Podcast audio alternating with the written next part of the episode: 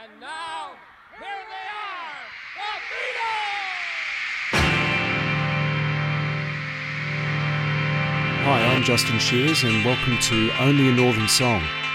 In this series, I'll be exploring the words and the music of the Beatles, but not through the usual tracks that we all know so well. I'll be delving into my extensive collection of outtakes, home recordings and demos, alternate mixes and interviews to shed some new light on lesser known aspects of the Beatles' recorded legacy. Pattie, do you think you can ever live the life of a normal housewife now? Yes, of course. Don't see why not. Are you going to stay out of the uh, limelight? Uh, yes, Out of your own choice? yes. And what about the family? How many children do you want to have? Um, about three. 39. Give or take. Can I have um, the story of your romance? Pattie, how did it all start? Um, well, we met on the set of A Hard Day's Night when George and the others were filming it, and I was chosen to play the part of a schoolgirl by Dick Lester and Walter Shenson. And, Good old Dick Lester and Walter yes, Well, I've not been for Ram. And take it up from there. What happened then? Um, well, actually, I tried. I asked Pattie out when we were making the film, and she said no, which was very embarrassing at the time. but it all worked out right in the end. And um, yeah, in fact, I asked Pattie to marry me while we were making Hard Day's Night. And- See, so I thought, surprise. oh, I thought he was joking. I thought, oh, poor boy, you know, he doesn't really mean it. I'll pretend he hasn't said it. And it's taken you this long to convince her? No, not really. Um, I just sort of wanted to stake my claim on her. On the 21st of January 1966, roughly a year after Ringo's wedding, George Harrison was Beatle number three to tie the knot, making Paul now the only bachelor in the group. George had met model Pattie Boyd on the set of A Hard Day's Night in 1964, where she had played the part of a schoolgirl on the train. The pair became an item not long after, and were wed less than two years later. The Beatles had already begun the new year in the studio on the 5th of January, but not at Abbey Road and not to record new songs. Rather, they met at CTS Studios in London to re record some of the tracks from their Shea Stadium performance in New York City the previous August, to improve the soundtrack of the television documentary before its release. With album number 6, Rubber Soul, on worldwide release, and another concert tour planned in the summer, the Beatles wasted no time in heading back to Abbey Road Studios to begin work on album number 7, a collection of songs which would not only change their musical directions, but would see revolutions in recording techniques that would change the ways in which popular music is captured to this day. The first song recorded would eventually be the last on the new LP, and would undergo a major transformation before it was finished. It would also be the Beatles' most ambitious and adventurous recording to date. John had this song which was all on the chord of C, which in our minds was okay, like Indian music's all on one chord. It's a perfectly good idea. Um, I was wondering how George Martin was going to take it because it was a bit of a radical departure. You know, at least we'd had three chords and maybe a change for the middle eight, even. You know, suddenly this was just John just strumming on C rather earnestly. Well, the song I think was very much influenced by, you know, in those days the Indian music had come in to our lives, and the, the way Indian music just was all on one, uh, in one key. It didn't modulate. His idea. But you know, he wanted to try a tune like that that didn't change chords, uh, and also because of um, some of the other influences, he had that Timothy Leary book, which was um, supposedly, uh, I think it was called a psychedelic experience, and it had some stuff related to the Tibetan Book of the Dead, and he wrote those words. That's me in my uh, Tibetan Book of the Dead period. And the expression Tomorrow Never Knows was another of Ringo's. So I gave it a throwaway title because I was a bit self-conscious about the the lyrics of Tomorrow Never Knows. So I took one of Ringo's malapropisms, which was like Hard Day's Night, and sort of to take the edge off the heavy philosophical lyrics. With the working title of Mark I, Tomorrow Never Knows, recorded in Studio 2 on the 6th of April 1966, was at this stage a much sparser track than its eventual final incarnation. Recorded at a slightly faster speed so that it would sound slower and heavier on playback, it featured Ringo beating out a hypnotic rhythm on his kit, George stabbing a single, heavily distorted C chord on the guitar, and John playing a four note ostinato throughout on a Lowrey organ. Once the backing track was completed in the first take, another drum overdub from Ringo was added, as well as John's vocals, which received some special treatment. George Martin explains. He wanted his voice to sound like the Dalai Lama um, chanting from a hilltop. And I said, well, it's a bit expensive going to Tibet. Can we make do with it here? And I spoke to Geoff Emerick, and he had a good idea. He said, let's try putting his voice through a Leslie speaker mm-hmm. and back again and re recording it. And I don't think anyone had done that before. And that's, that's the way we got his special effect on his voice there.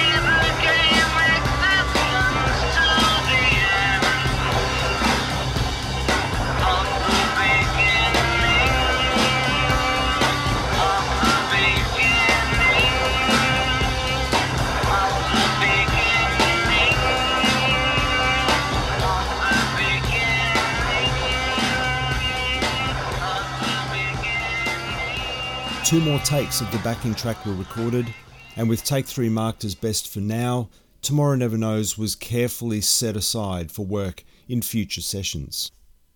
Now it was time for a contribution from Paul, a Motown inspired track which ostensibly sounded like an ode to a desired woman, actually revealed a very different muse.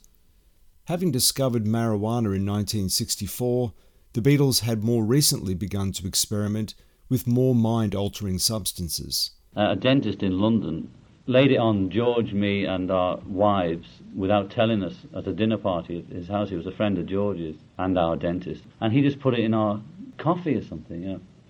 The middle class London swingers or whatever hadn't all heard about it and they didn't know it was different from pot or pills. And they gave us it. And he was saying, I advise you not to leave. And we thought he was all trying to keep us for an orgy in his house and we didn't want to know, you know. And we went out to the Ad Lib and these discotheques, and it was incredible things going on.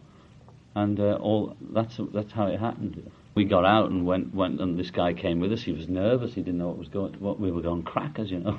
I mean, we did. It was insane going around London on it, and we thought when we went to the club, we thought it was on fire, and then we thought it was a premiere. Oh no, we thought it was a premiere. It was just an ordinary light outside. We thought, shit, what's going on here? You know, and we were cackling in the street, and then you know, people were shouting, let's break a window. You know, we were just insane. I mean, we just had our heads, and people had come up to me. And we finally got, we got in the lift, and we all thought there was a fire in the lift. It was just a little red light, and we were all screaming like that. And it but all hysterical. And we all arrived on the floor, because this was a discotheque that was up a building, you know. We get, and the lift stops, and the door opens, and we're all going, ah! And we just see that it's the club, and then we walk in, you know, sit down, and we're you know, and the tables elongating. I think we went to eat before that, and it was like in the thing I'd read about opium, where the table suddenly, I suddenly realised that it was only a table like this with four of us around, but it went this long, and I thought, fuck, it's happening, you know. And then we went to the ad lib and all that, and then some oh. singer came up to me and said, "Can I sit next to you?" And I go, "Only if you don't talk," you know, like because I was just couldn't think. This it seemed to go on all night. I can't remember the details. It just went on like that. And then George somehow or another managed to drive us home in his Mini, but we were going about ten miles an hour. It seemed like a thousand. And uh, Pattie was saying, "Let's jump out and play football." You know, there's these big rugby posts and things like that. And I was getting all this sort of hysterical jokes coming out like a speed because I was always on that too. Like, oh, you know, and George was going, "Put me off!" and you know, God, it was just terrifying. You know, but it was fantastic. But I really was frightened of that kind of stuff because it's it's what you're taught when you're young. You know, hey, there's watch out for them devil drugs. So, um, for when acid came round, we'd heard that you're never the same. It alters your life, and you never think the same again. And I think John was rather excited by that prospect. I was rather frightened by that prospect. Thought, Just what I need. You know, he says, have some funny little thing where I can never get back home again. You know, oh, geez, you know, may not be the greatest move. So I delayed, and I was seen to sort of stall a little bit, I think, within the group. Was, uh, you know, because of a lot of peer pressure. I mean, talk about peer pressure. The Beatles. I was alone, I took a ride, I didn't know what I would find there. Another road where maybe I could see another kind of mind there. Ooh, and I suddenly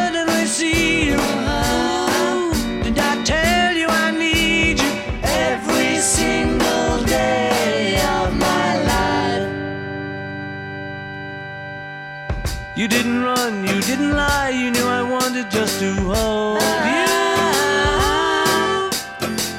And had you gone, you knew in time we'd meet again, for I told you.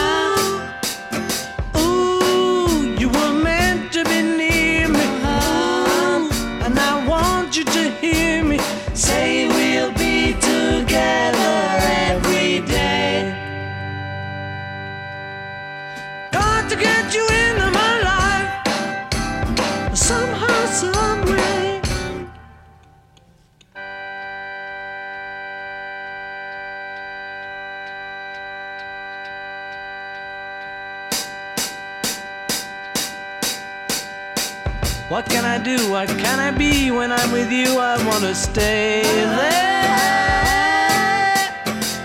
If I'm true, I'll never leave, and if I do, I know the way there.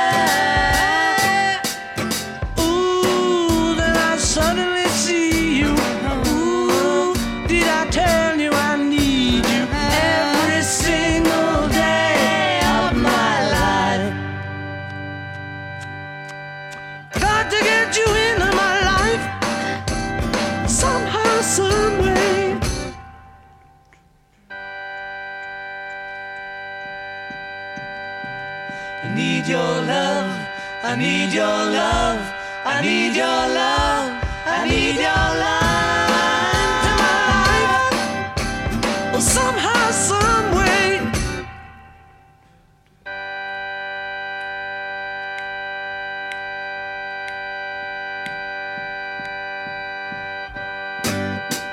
Got to get you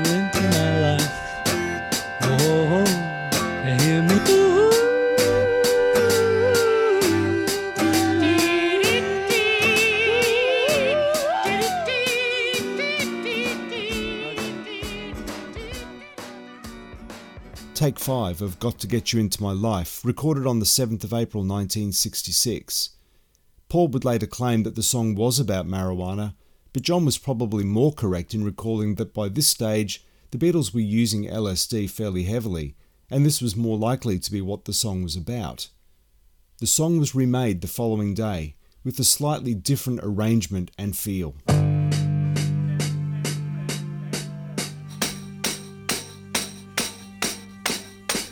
I was alone, I took a ride, I didn't know what I would find there.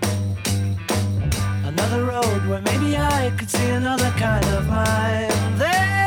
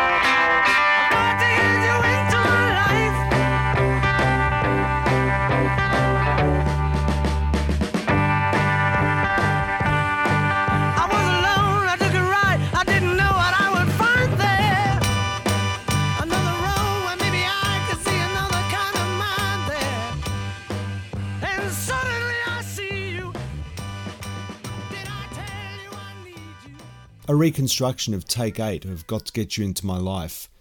The next few days would see overdubs of additional guitars and vocals, and the song's distinctive brass section, the first time that horns were used on a Beatles recording, would be overdubbed in May. The 11th of April would see the beginning of George's first contribution to the new LP. Having been exposed to the sitar during the filming of Help in 1965, with subsequent use of the same instrument on Norwegian Wood on Rubber Soul, George decided to go all out this time. Having recently become a member of the Asian Music Circle in London, a song with the working title Granny Smith was the first song of George's to be written specifically for sitar and Indian instrumentation. Um, I didn't have too many songs. They were more or less the ones I'd written. I've always had a couple of ones I was working on or thinking about. And later, in the later years, I did have a huge backlog. But in the mid 60s, I think, you know, I, I didn't have too many.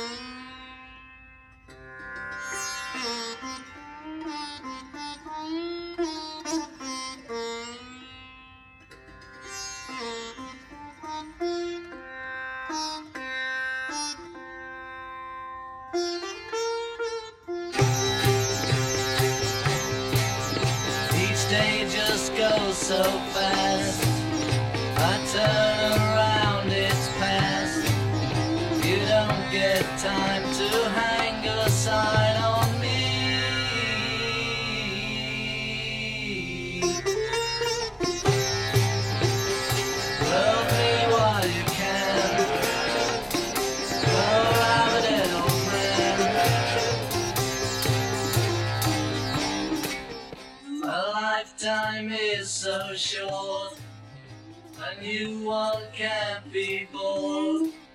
But what you got means such a lot to me.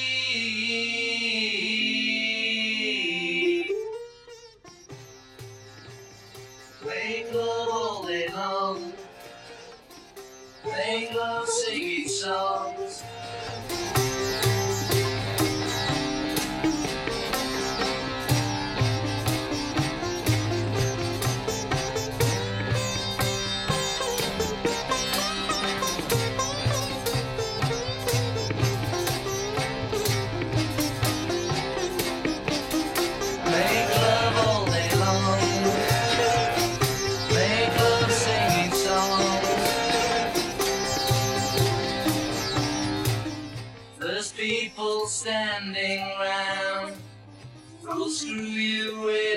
Ground.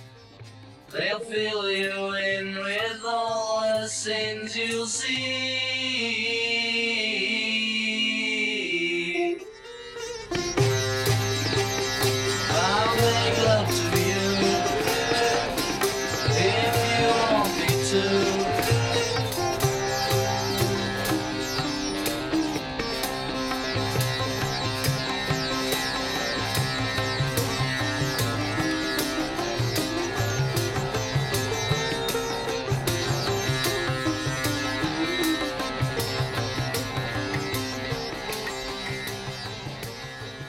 Isolation mix of Love You Too.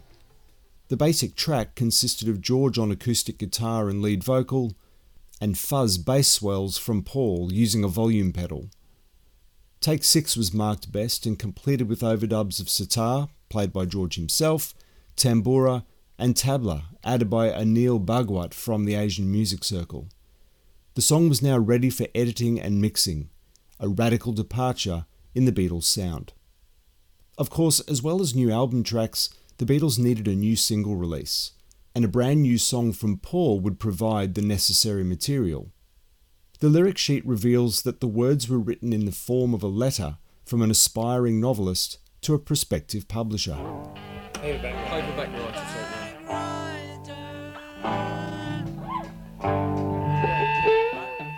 Okay, go. Here we go.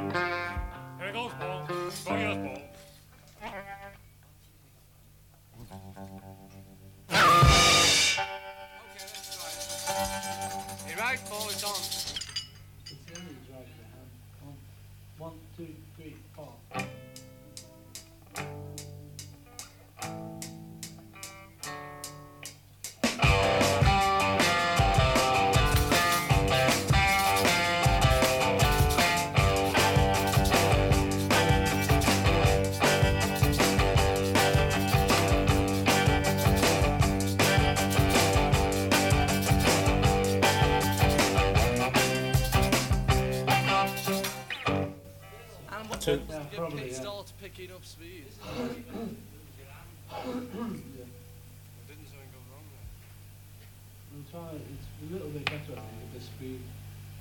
It's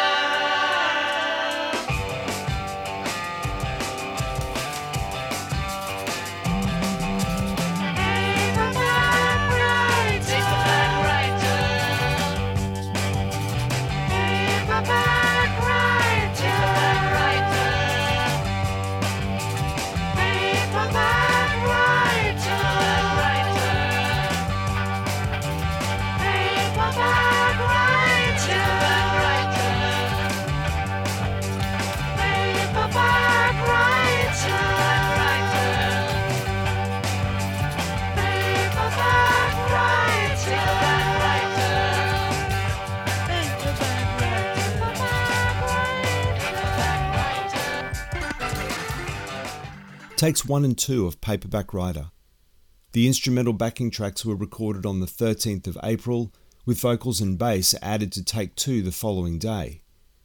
Wanting to achieve a meatier bass sound than had been previously possible on Beatles records, engineers Ken Townsend and Geoff Emerick experimented by using Studio's 2 large playback monitor, known as the White Elephant due to its colour and size, as a microphone to capture the signal from Paul's bass amplifier. The theory being that the larger diaphragm of the speaker would pick up the lower frequencies of Paul's Rickenbacker bass more effectively. It worked a treat, allowing a much punchier bass sound than ever before. Of course, every single needs a B side, and if the A side was Paul's baby, then the B side definitely belonged to John. However, it was Ringo's drumming which would be the standout feature on the track. Ringo explains. And there's something in the sound of the drums that you play. Is it you detune them, don't you? They're I do. I gonna- take them as low as I can get them. Hmm. I've always loved the depth of the drums, and I've deadened them a lot. If you look at pictures of the Beatles playing, I'd have them tuned low, and I'd have tablecloths on them to take out any ring. I mean, which which record are you most proud of your playing on? Well, there's too many. You know what I mean? I cannot say that, oh, that's better than that. The only thing I've always said is that uh, Rain is different. I was exa- I was exactly I was the, the record, the track that I was about to put to you. Well, you know, it's because it's it's a track which is led by the drums, very. It is, and I've never played like it's fast. which me. is the B side of Paperback Writer, Yeah. so it's not one of the best known tracks. No, but it's I've never played like that be- since I don't think because it was busy in Yeah. its way. Where you know if if, if we're going ducka ducka duck, when I go to do the fill, it's like ba bum ba da ba da ba bum boom ba ba ba da, and in rain it was like. While the song's structure and instrumentation itself were not overly complicated, its recording was more complex than meets the ear. The use of vari-speed, or changing the speed at which the tape is run through the machine, either in recording or in playback, thus affecting the tempo and pitch of the track when played back, would be heavily utilised on this track. First of all, the Beatles played the drums and guitars at a slightly faster tempo and were recorded at a slightly faster speed, sounding something like this.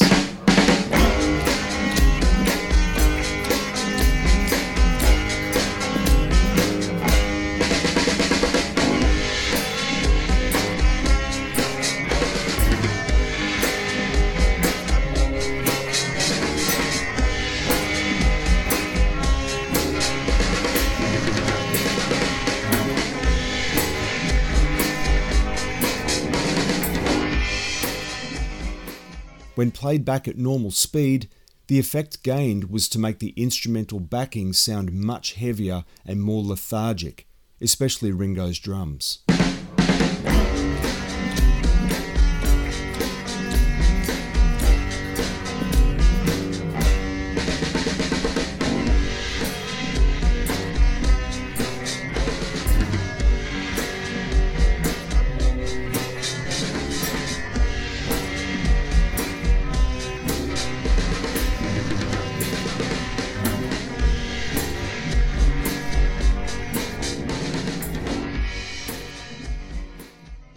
Once the backing track was complete, John added his lead vocal, this time with the tape slowed down during recording, sounding something like this. If the rain comes, they run and hide their heads. They might as well be dead. If the rain comes, if the rain comes, And when played back at normal speed, John's vocal sounded slightly faster. if the rain comes, they run and hide their heads. They might as well be dead if the rain comes. If the rain comes. With the basis of the track complete, what happened next would be a major revelation. The first time I ever gave John backward sounds, he was amazed it was on rain. They'd gone out to have a meal and left us in the studio, and I thought, well, that bit on the end which needs a bit of interesting sound. If it's not a guitar, we've got to do something. And then I thought, you know, perhaps we could take some of John's words and turn them round back to front and lace them in. So I took a, a phrase and turned it round back to front.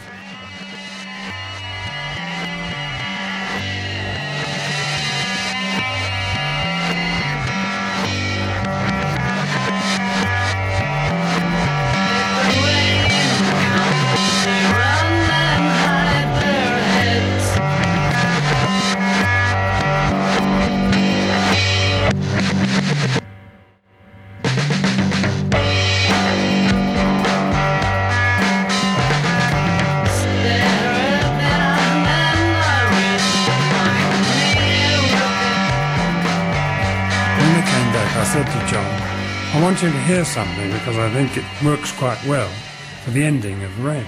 Let me know what you think. And he listened to it. He said, Bloody hell. He said, That's fantastic. What is it? I said, It's you. He said, Come on, don't be silly. He said, No, really, what is it? Is it a synthesizer? I said, No, it's you.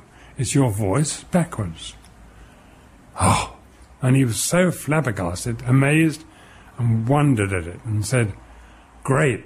Can we do guitars like that? I said, Yes, sure you can. Drums? Yeah. Let's do it all. and so I then had to put up with back guitars for the rest of my life. Sheriff's knife is near of near of I can sing it now. That's great. Right? So, oh, yeah, that was the start. That was an, a gift of God, that one, of, of, of Jah. Jah. You know, he's the god of marijuana now, right? So Jah gave me that one. Bye.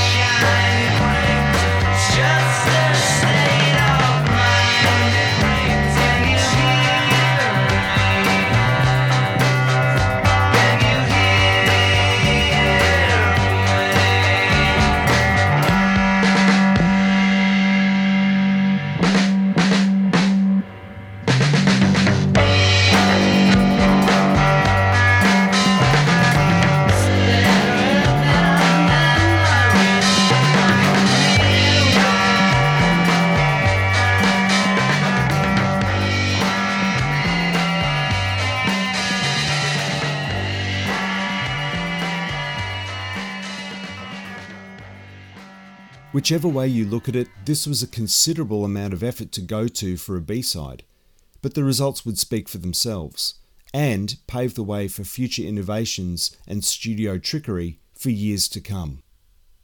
The next track to be tackled was one with more subtle drug references, mainly in the form of helpful advice as to who to see if you need a little pick me up.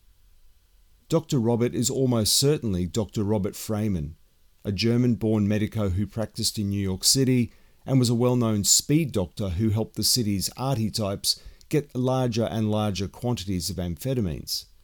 Of course, the Beatles were no strangers to uppers, having used them extensively in Hamburg to get them through eight hour sessions in the clubs there. But they were not directly clients of Dr. Robert himself.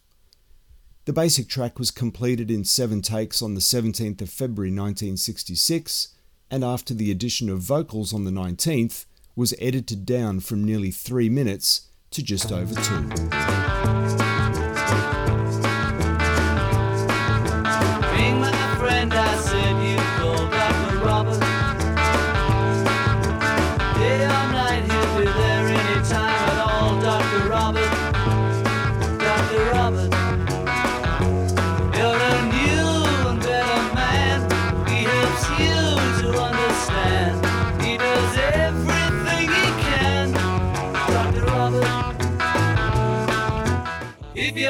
Down, he'll pick you up, Dr. Robert.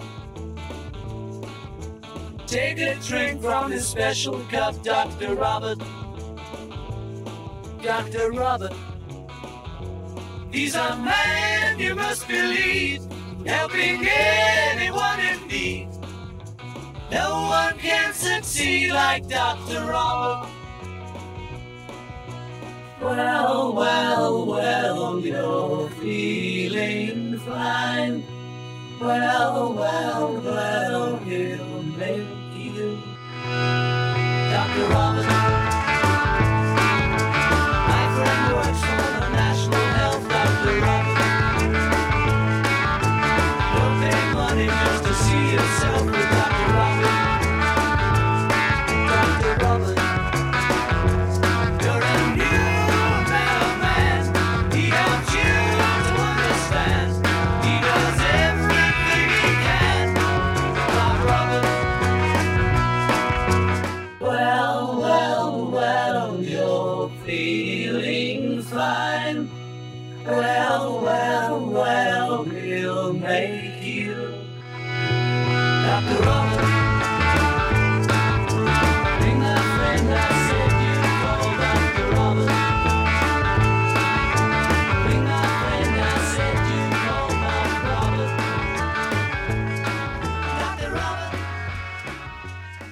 Isolation mix of the master Take 7 of Dr. Robert, destined to be a standout track on the B side of the new album.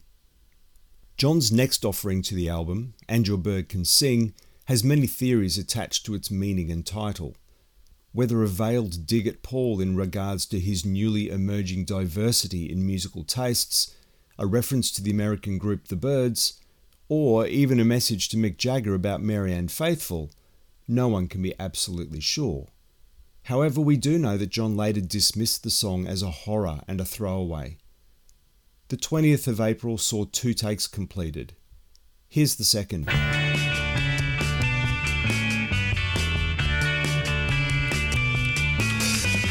Tell me that you've got everything you want, and your bird can sing, but you don't get me.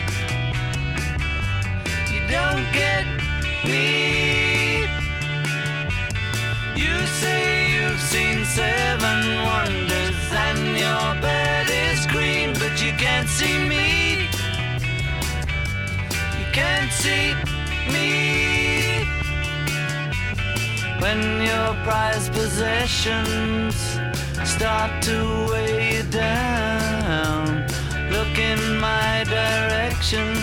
I'll be round, I'll be round.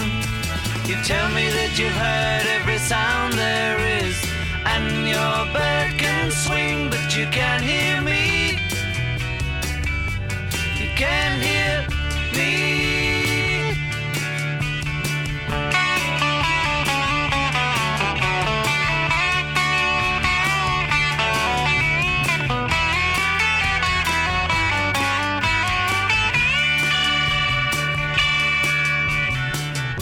Your bird is broken, Will it bring you down?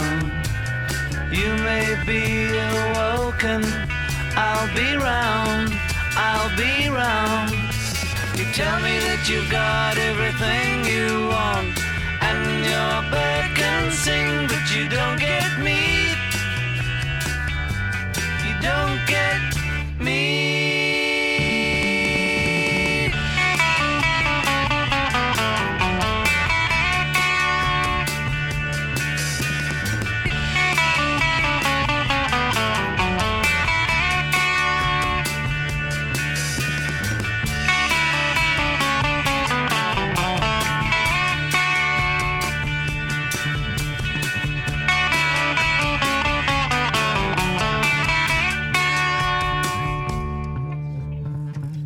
With the need to augment the vocals on take two, the Beatles rejected the temptation to use automatic double tracking, or ADT, to replicate their vocals, and instead opted to record a fresh overdub.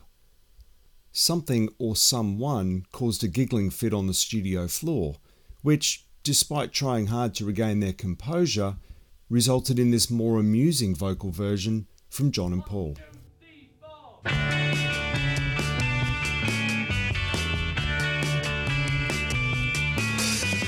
Tell me that you've got everything you want, and your bird can sing, but you don't get me.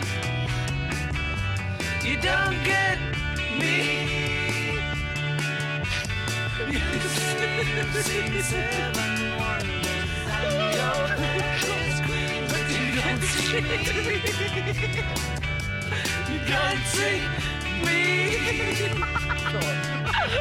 When your prized possessions start to weigh you down. Look in my direction, I'll be round, I'll be round. You tell me that you've heard every sound there is, and your bird can swing, but you can't hear me. You can't hear me. When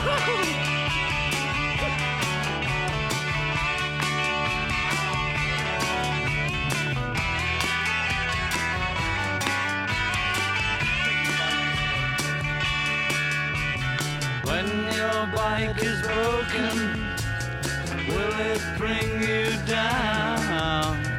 You may be awoken. I'll be round. I'll be round. You tell me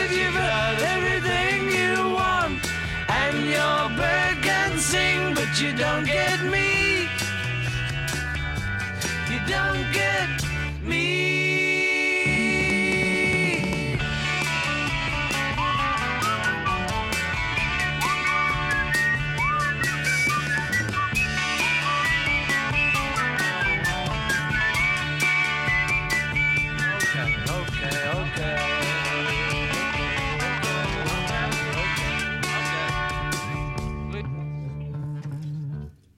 Wasn't? Well, that's it for this episode.